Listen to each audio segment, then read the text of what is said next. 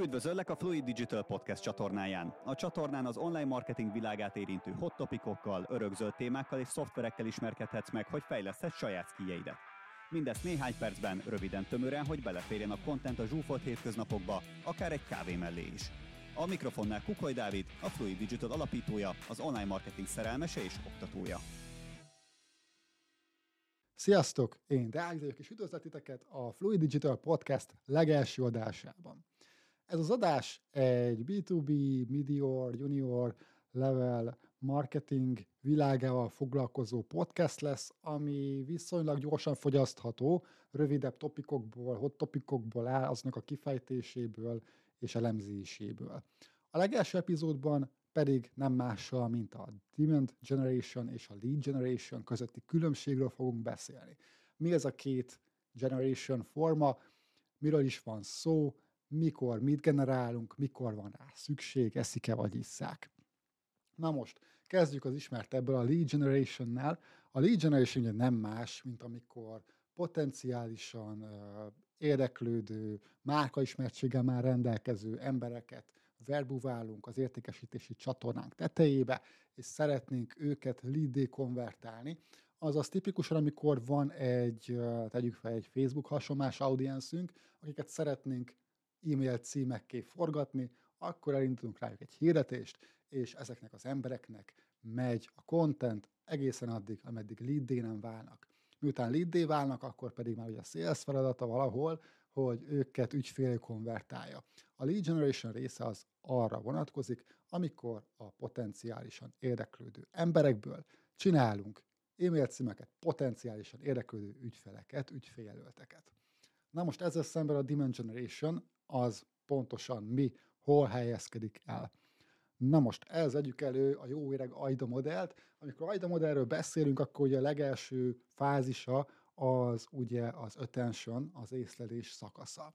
Na most, amikor dimensionationről beszélünk, akkor igazából nem az van, hogy már általunk definiált potenciális ügyféljelöltekből csinálunk egy célzást, hanem olyan embereket, kvázi ismeretleneket célzunk, ismeretlenekkel szeretnénk ö, elkezdeni a folyamatot, ezeknek az ismeretlenek pedig olyan tartalmakat gyártunk, hogy megfogalmazódjon bennük az a vágy, igény a termékünk, szolgáltatásunk iránt, amely majd később a mi lead generation folyamatunkban tudja őket csatornázni. Lényegében a lead generation-től visszában egy a demand generation, amikor igazából még a vágyat keltjük fel ismeretlenekben, és hozzuk létre bennük azt a vágyat, érdeklődést, ami később őket lead vagy akár ügyfélé is konvertálhatja.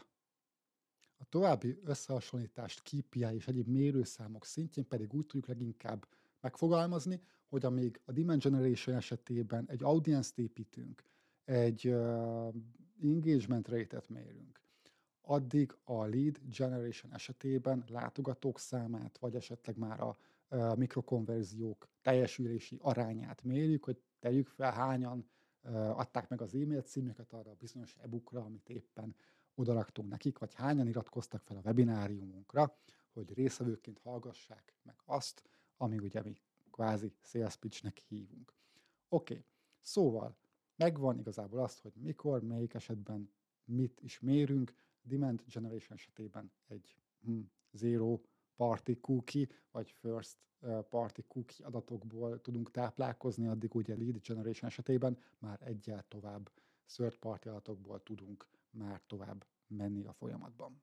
A demand generation és a lead generation technikai összehasonlítása, mérőszámok közötti különbségek nagyjából egyébként azt jelentik, hogy amíg a demand generation-ben audience-t építünk, addig a lead generation esetében már márkaismertséggel rendelkező embereknek a konvertálási mikrokonverziós arányát fogjuk szépen mérni, hogy azt a bizonyos e-bookot hányan töltötték le, addig a demand generation esetében pedig azt tudjuk nézni, hogy mekkora volt az engagement rate, vagy mekkora teljesen az új felhasználóknak az aránya az adott témát tekintve. Érdekes egyébként abban a szemszögből is ezt megvizsgálni, hogy tofu esetben ez hol helyezkedik el, mert tekintető a demand generation egy teljes mértékben tofu technikának, irányvonalnak, és ilyen esetben a lead generation pedig egy bofunak, azaz bottom of the funnelnek, ami egyébként azért érdekes, mert a legtöbb esetben a lead generation valahol a funnelnek az elején szokott megjelenni. Szóval ez is egy érdekes dolog, hogy csináltunk az top of the funnelből egy bottom of the funnel és azt kezdjük el így hívni, így használni jövőben. De lényeg a lényeg, hogy amíg uh, Demand Generation esetén ugye a brand awareness-t építünk, és bizalmat próbálunk uh, kialakítani a termékünk iránt, szolgáltatásunk iránt, továbbá megpróbáljuk azt, hogy az edukáció is ott legyen a a topikok között, szóval adjunk át valódi értéket, value-t is, amikor ezeket a tartalmakat szórjuk szét az interneten, addig ugye a lead generation esetén már sokkal inkább arról van szó, hogy tudjunk valamilyen kontaktinformációhoz hozzájutni, amit a CRM-ünkbe fogunk hozzá csatolni.